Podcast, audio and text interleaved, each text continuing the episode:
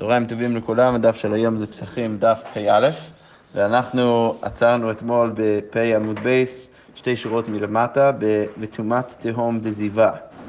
אמ, אז אני צריך להכניס אותנו שוב לעניינים.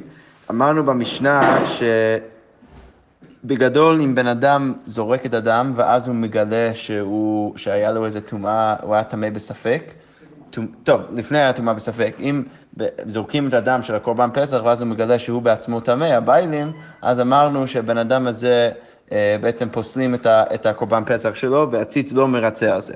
אבל אמרנו שאם זה טומאת התהום, שזה מין טומאת ספק כזה שיש לבן אדם, אז הציץ כן מרצה על טומאת התהום.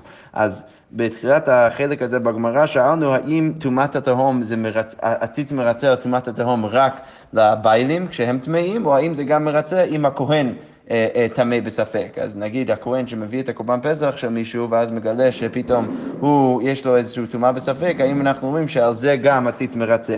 וכדי אה, להוכיח לאחד מהצדדים, אז הבאנו איזושהי אמירה של רבי חייא, שאמר, לא אמרו טומאת התהום אלא למת בלבד, שאנחנו מתירים אה, אה, בספק טומאת התהום רק בתומת, בספק טומאת מת בלבד, שאז אנחנו אומרים שהציץ מרצה.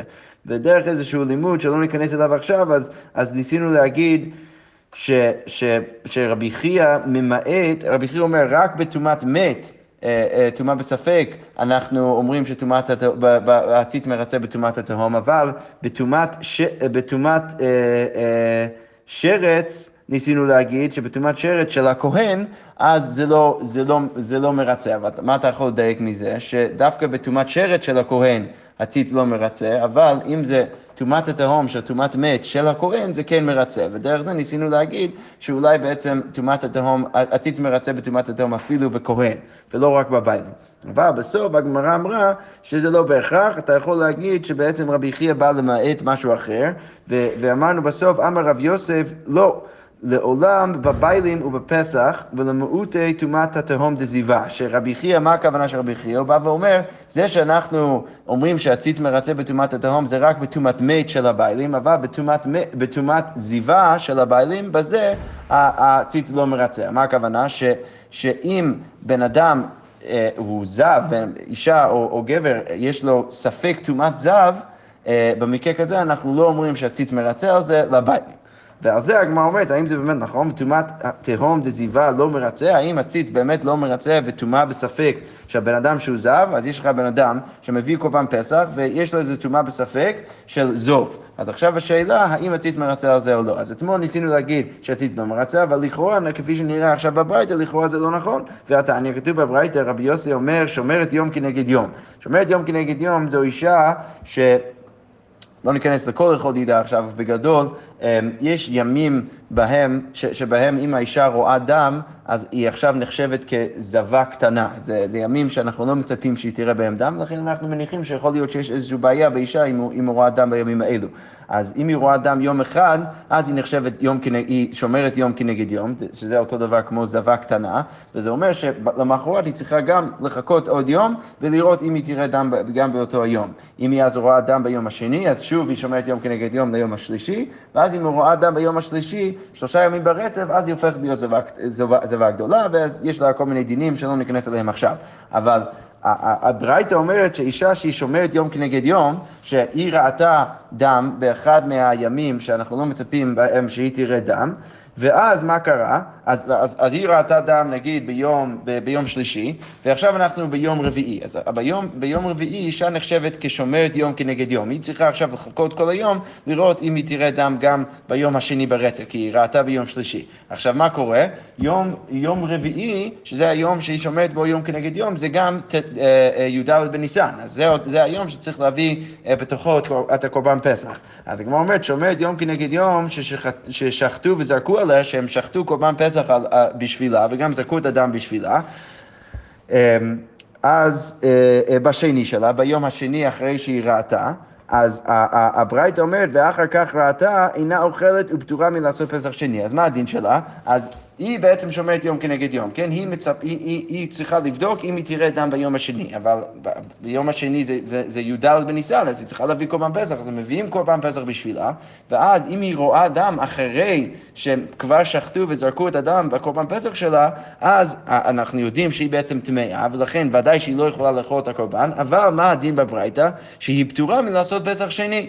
אז מה זה, מה, למה זה ראייה? לכאורה, משמע מזה שהציץ מרצה על טומאת התהום של טומאת זוב, כן? כי יש פה אישה שהיא בעצם ספק טמאה או לא, אה, בטומאת זוב, ו... ואנחנו אומרים שברגע ששחטת בשבילה את הקורבן פסח, כשהיא הייתה בסטטוס של ספק, למרות שעכשיו היא ראתה אחרי, ועכשיו היא לא יכולה לאכול את הקורבן, בכל זאת אנחנו אומרים שלפחות בגלל שברגע ששחטת את הקורבן בשבילה, היא הייתה בסטטוס של ספק, אז אנחנו אומרים שהציץ מרצה על זה, ולכן היא לא חייבת להביא קורבן פסח שני. אז לכאורה משמע מזה שהציץ כן מרצה על טומאת התהום של טומאת זוב. אז הגמרא אומרת, כמו שהגמרא אומרת, מה הייתה עם למה היא לא צריכה להביא קורבן פסח שני? לאו משום דמרצה ציט, לכאורה זה בגלל שהציט מרצה, ולכן ברגע ששחטו את הקורבן פסח שהייתה בסטטוס של ספק, אז אנחנו אומרים שהציט מרצה. אז הגמרא אומרת, לא, אמרי, לא. זה לא, זאת לא הסיבה שאנחנו אומרים שהיא לא צריכה להביא קורבן פסח שני, אלא מה? משום דקסבה רבי יוסי מכאן ולהבא היא מטמאה. לא, בעצם אפשר פשוט להגיד שאנחנו אומרים שהברייתא הזאת שאמרה, שאמרה שאישה לא צריכה להביא קורבן פסח במקרה כזה, זה בגלל שהברייתא בעצם סוברת כשיטת רבי יוסי. ומה שיטת רבי יוסי? שכשאישה רואה ביום השני שלה כשהיא שומרת יום כנגד יום, אז היא לא טמאה למפרע, היא טמאה רק מכאן ולהבא, ולכן, מה קרה? היא ראתה דם ביום שלישי, יום רביעי זה י"ד ניסן. שחטו וזרקו דם בשבילה בקורבן פסח שלה, ואז בהמשך היום היא ראתה דם שוב. אז רבי יוסי בא ואומר, יש לו איזושהי שיטה ייחודית שבמקום להגיד שהיא טמאה למפרע ולכן היא בעצם הייתה טמאה ברגע שהביאו את הקורבן, הוא פשוט אומר שהיא עכשיו טמאה מכאן ולהבא. אז אם היא טמאה מכאן ולהבא, אז זה בסדר גמור, אה, ולכן אנחנו יכולים להגיד שהקורבן פסח ששחטו בשבילה זה בעצם אה, אה, בסדר גמור, והיא לא צריכה להביא קורבן פסח שני. אבל זה לא בהכרח אומר שאנחנו אומרים שהציץ מרצה על טומאת התהום. כן, הסיבה שהיא לא צריכה להביא קורבן פסח שני זה לא בגלל שהציץ מרצה על טומאת התהום, זה בגלל שאנחנו פשוט אומרים שהיא עכשיו טמאה מכאן ולהבא ולא למפרע. אמ, אבל הגמרא אומרת, רגע, האם זה באמת נכון שרבי יוסי סובר ככה? ועדיין רבי יוסי אומר, זב אה, בעל שתי ראיות, אז בן, אה, אה, בן אדם שכבר ראה פעמיים ששחטו וזרקו עליו בשביעי שלו, אז בן אדם, גבר שראתה פעמיים איזה משהו שיוצא לו מהגוף שהוא לא רגיל לראות אותו, אז הבן אדם הזה עכשיו צריך להיות טמא שבעת ימים. אז אם שחטו את הקורבן פסח שלו וגם זרקו את הדם שלו ביום השביעי של הטומאה שלו, ואחר כך ראה, ואז הוא ראה שוב, וכן שומרת יום כנגד יום, ששחטו וזרקו עליה בשני שלה, ואחר כך ראתה, שזה מאוד דומה למקרה שראינו עכשיו, שיש לך אישה שראתה דם, ואז שחטו בשבילה את הקורבן פסח, ואז רק אחרי היא ראתה דם, אז מה אומר רבי יוסי? הרי אלו טמאים משכב ומושב למפרע, ופטורים מלעשות פסח שני. אז פה יש, לך, יש לנו בעיה, כי מצד אחד יש את הדין שכבר ראינו בברייתא שהיא פטורה מפסח שני, אבל, אבל גם כן כתוב שהאנשים האלו טמאים למפרע. אז עכשיו אתה לא יכול לפתור את הבעיה ולהגיד שהטענה של הברייתא הזה סובר ש, שהבן אדם שרואה ב, ביום השני, או האישה שרואה ביום השני, בעצם אה, טמאה רק מכאן ולהבא. כן, זה מה שניסינו להגיד לפני כן, שהיא טמאה רק מכאן ולהבא, ולכן היא פטורה מפסח שני, כי ברגע ששחטו את הפסח, היא לא עכשיו, היא לא הייתה טמאה. אבל פה יש לך עדות מפורשת שהיא טמאה למפרע. אז עכשיו יוצא ממש בעיה, אם אתה אומר שהיא טמאה למפרע, אז יוצא שכששחטו את הקורבן פסח שלה, אז היא בעצם הייתה טמאה, כי ברגע שהיא ראתה, אנחנו אומרים שהיא טמאה למפרע. אז אתה כבר לא יכול להגיד שהסיבה שהיא לא צריכה להביא פסח שני זה בגלל שהיא טמאה רק מכאן ולהבא. אז כנראה שהסיבה היא צריכה להיות בגלל שהציץ מרצה.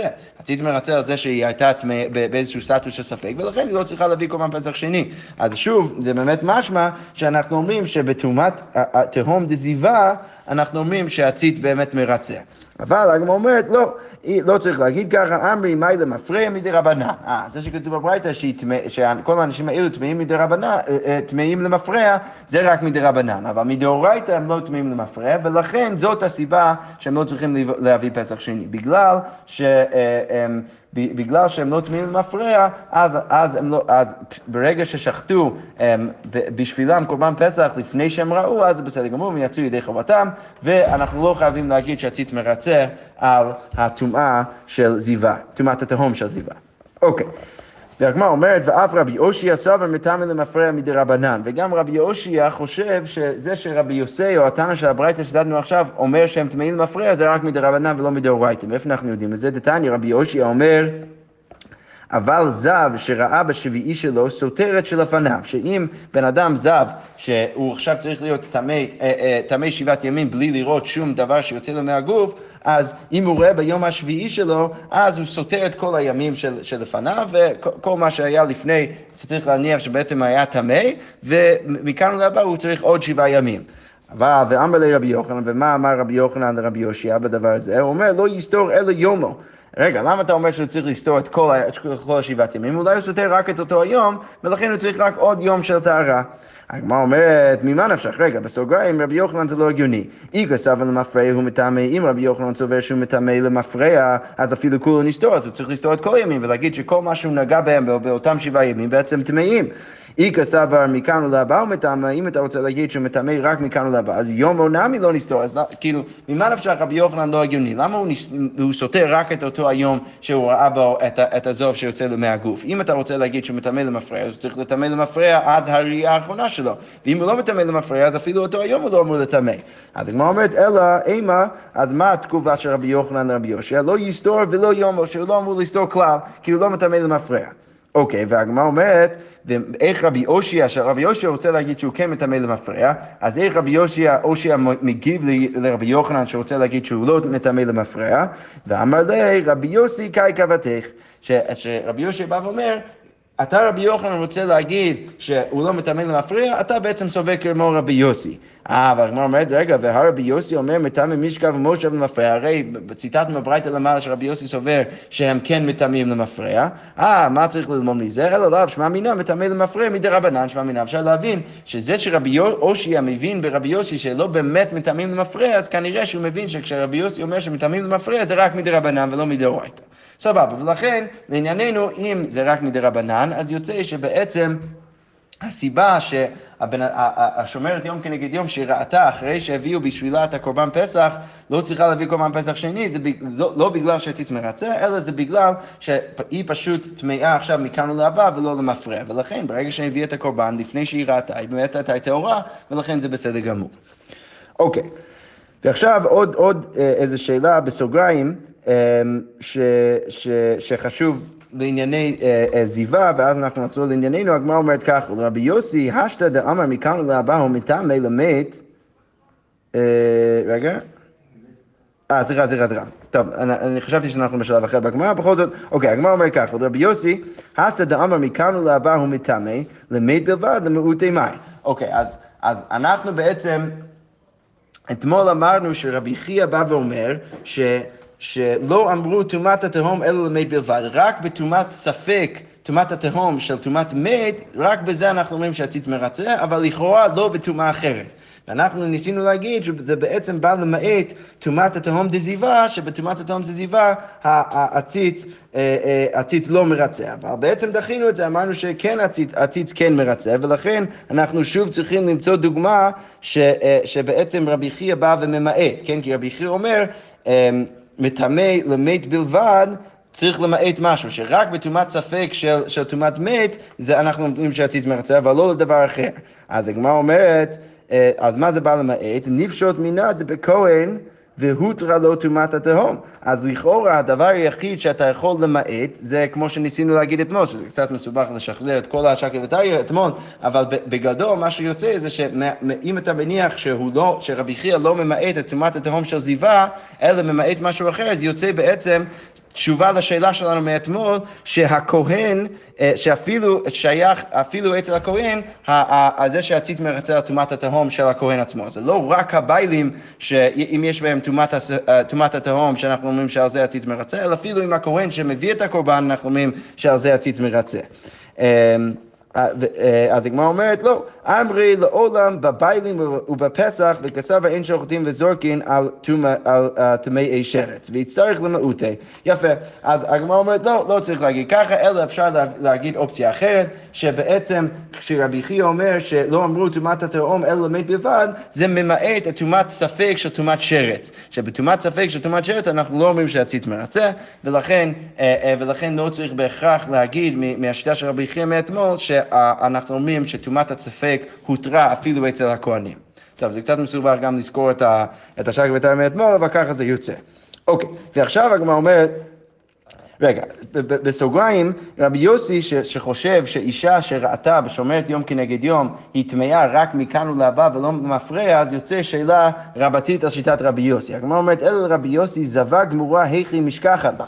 אז כמו שהסברתי לפני כן, אישה שרואה דם בימים שאנחנו לא מצפים בהם שהיא תראה דם, אז אם היא רואה יום אחד, היא נחשבת שומרת יום כנגד יום, ואז היא צריכה לחכות למחרת ולראות אם היא תראה דם גם, גם למחרת. אם היא רואה ביום השני, גם כן שומרת יום כנגד יום. אם היא רואה ביום השלישי, אז יוצא שהיא ראתה בעצם של, שלושה ימים ברצף, היא עכשיו נחשבת כזבה גדולה, והיא צריכה שבעה נקיים שהיא לא תראה בהם ש, שום דם, והיא צריכה אז להביא קורבן בסוף כל התהליך הזה, סבבה. אז אבל כל, לכאורה כל זה מבוסס על זה שכשהיא רואה ביום השני וביום השלישי זה בעצם קשור לראייה הראשונה שלה. אבל אם אתה רבי יוסי ואומר שאישה כשרואה ביום השני לא מטמאה למפרע ואין קשר בין שתי הראיות ביום הראשון והיום השני, אלא היא רק מטמאה מכאן ולהבא, אז יוצא בעצם שאין לך באמת אישה שרואה שלושה ימים ברצף שאתה תופס את זה שזה הכל קשור. כי רבי יוסי מחלק את הכל, הוא אומר, היא ראתה ביום ב- ביום A, ביום אחד, ואז ביום שני היא ראתה, אבל היא טמאה רק מכאן ולהבא, אז זה לא קשור למה שהיא ראתה אתמול, ולכן אין באמת סיטואציה שבו היא תהפוך עכשיו להיות זבה גדולה. אז הגמרא אומרת, שתי אופציות. קודם כל אפשר להגיד בשופט, אישה שרואה פשוט דם לאורך כל שלושת הימים האלו, שאז ברור שהיא תהפוך עכשיו להיות זבה גדולה, כי...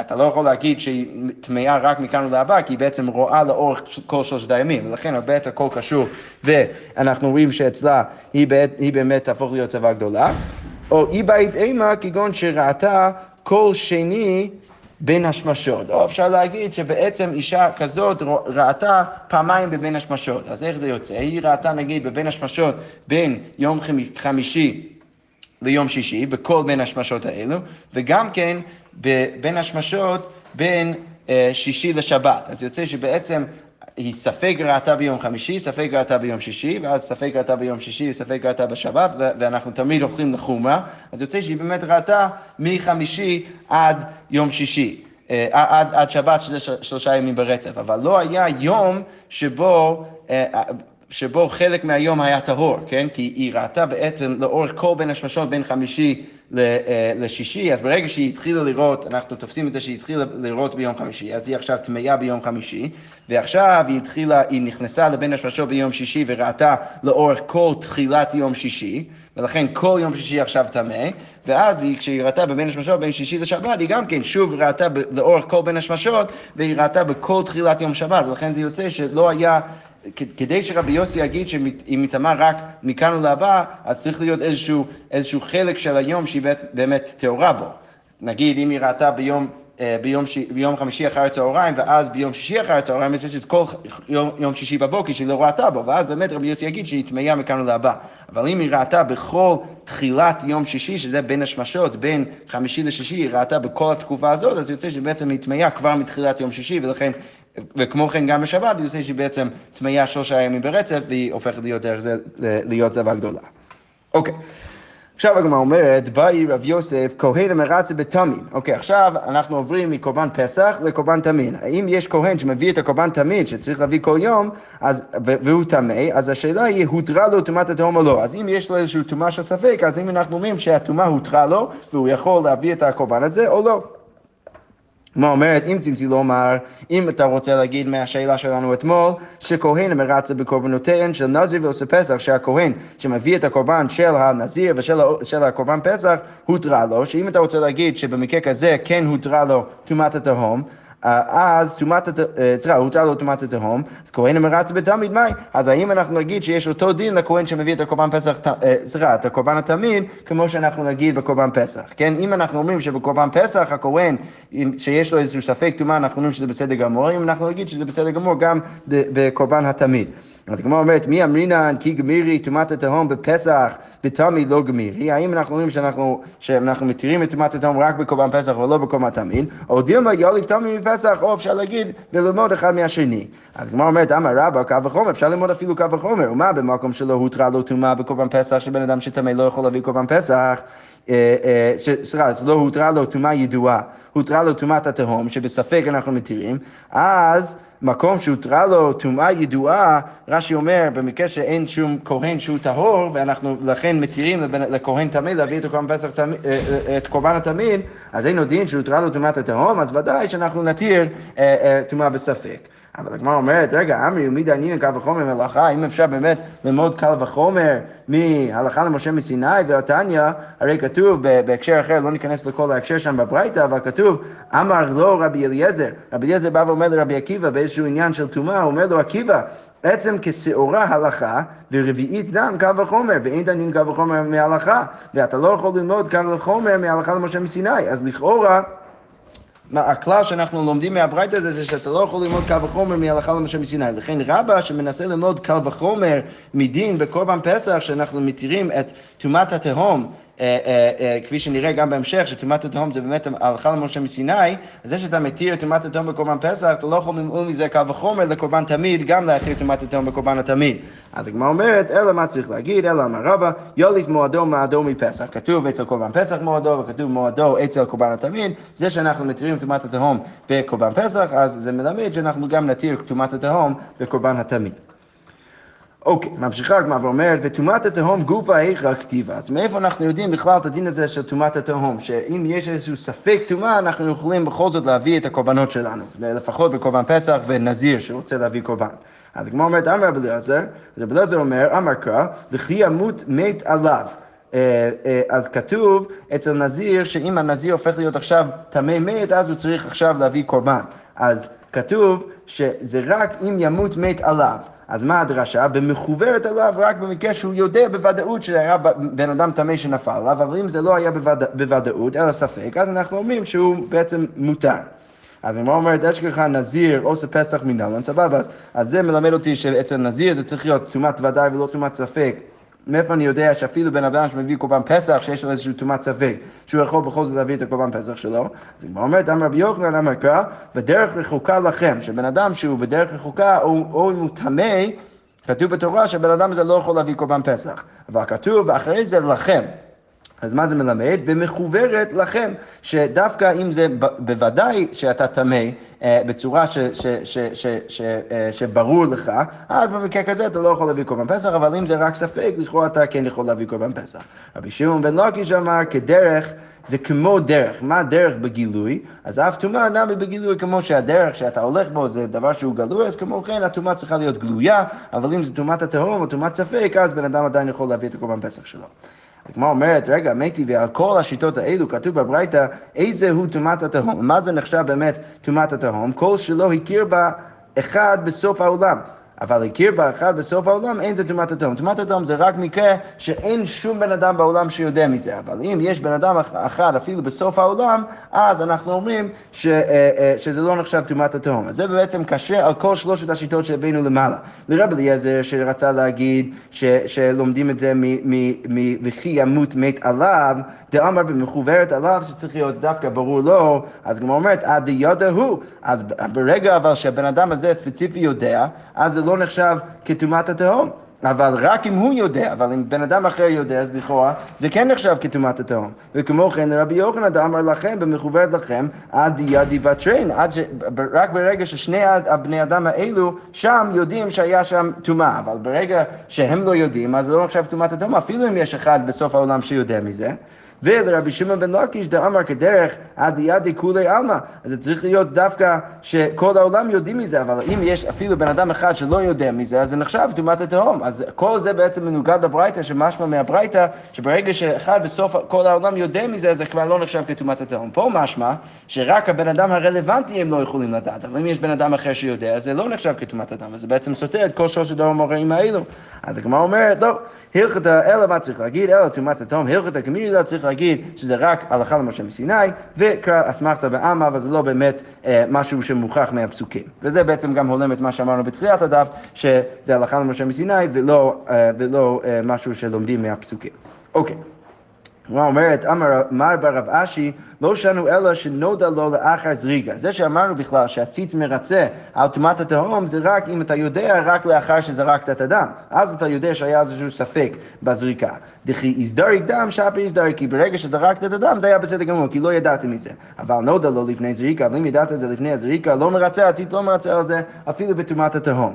אז הגמרא אומרת, רגע, מתי וכתוב בברייתא, המוצא מת מושכב לרוחבו של דרך, אז אם יש מת שמושכב לרוחבו, לכל הרוחב של הדרך, ואתה הולך בדרך הזה, אז יש איזשהו ספק אם נגעת בגוף הזה.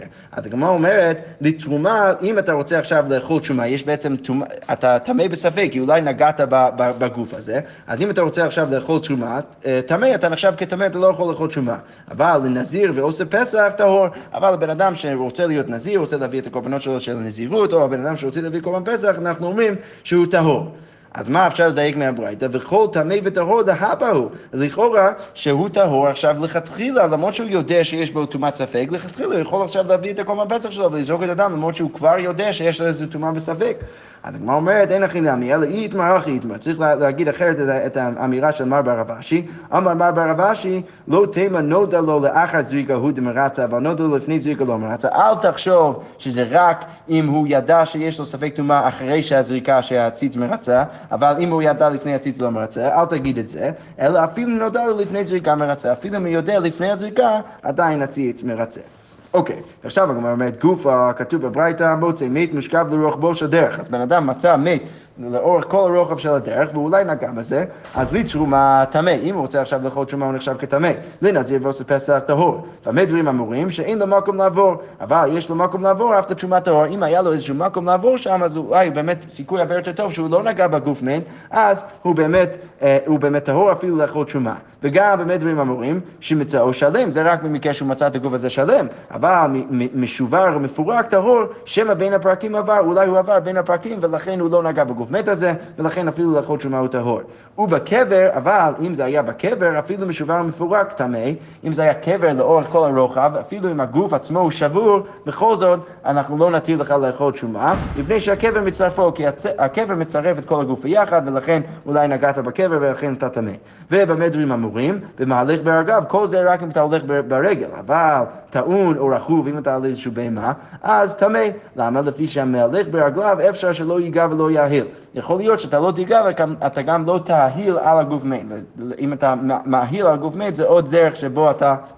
תקבל טומאה.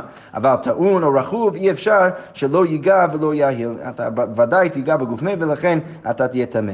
במה דברים אמורים? וכל זה בטומאת התהום, כל זה רק בטומאת התהום. אבל בטומאה ידועה, טמא. כל זה רק אם היה איזשהו ספק גוף שם, אבל אם זה היה אה, אה, גוף שוודאי היה שם, אז אתה טמא. ועכשיו זה החלק שכבר ראינו למעלה, והגמרא אומרת, ואיזו היא טומאת התהום? כל שלא הכיר בה אחד בסוף העולם. אבל הכיר בה אחד בסוף העולם, אין זה טומאת התהום, זה לא נחשב כטומאת התהום. אוקיי, מצאו טמון בתבן או באפר או בצרורות, שבעצם הגוף לגמרי טמון בתוך איזשהו משהו, אתה לא רואה את זה בכלל, אז הרי זה טומאת התהום, זה נחשב כטומאת התהום. אבל אם זה היה במים, באפלה, באיזשהו מקום חשוך, או בנקיקי הסלעים, בתוך סלעים יותר גדולים, וזה לא באמת אה, טמון לגמרי, אז זה לא נחשב, אין זה טומאת התהום, זה לא נחשב כטומאת התהום, ולא אמרו טומאת התהום, אלא למד בלבד שההתר של טומאת התהום זה רק בספק טומאת מת, ואנחנו כבר דנו במה זה בעצם ממעט. האם זה באמת סוג אחר של טומאה. אוקיי, בואו נסיים רק את המשנה, הגמרא אומרת, סליחה, המשנה אומרת, נטמע שלם או רובו, אז אם הקורבן פסח נטמע כולו, או אפילו רוב הקורבן פסח, אז שורפים אותו לפני הבירה, צריך לשרוף אותו לפני בית המקדש. אוקיי, אבל אה, מעצי המערכה, ואתה יכול גם להשתמש בעצים של המערכה בבית המקדש. אבל נטמע מיעוטו, רק המיעוט של, ה, של הגוף של הקורבן, והנותר, וגם החלק שאתה לא אוכל, אז את שני החלקים האלו אתה עדיין צריך לשרוף אותם, אבל זה לא עכשיו כל הקורבן שצריך לשרוף, ולכן שורפים אותו בחצרותיהן, אז אתה, אתה פשוט שורף את זה בחצר שלך, אבל אתה לא צריך לשרוף את זה לפני בית המקדש. אה, אה, או על גגותיהן או על הגג שלך, וצריך להיות גם מעצי עצמם, מה, מהעצים שלך ולא מהעצים של בית המקדש. אבל הצייקנים, אה, הבני אדם שרוצים לחסוך כסף, כסף, אז הם שורפים בכל זאת אפילו את מיעוט הבהמה שלהם, שורפים אותו לפני הבירה בשביל ליהנות מעצי מרחה, כי הם לא רוצים לשלם על העצים לשרוף את הקורבן. והגמרא אומרת, מה איתמה, למה צריך לשרוף את הקורבן שלך לפני בית המקדש? אמר רבי יוסי בר חנינא, כדי לביישן, כדי לבייש את אנשים שלא הקפידו מספיק על הקורבן שלהם וזה הפך להיות טמא, אז אומרים להם שהם צריכים לשרוף את זה לפני בית המקדש. שכוח.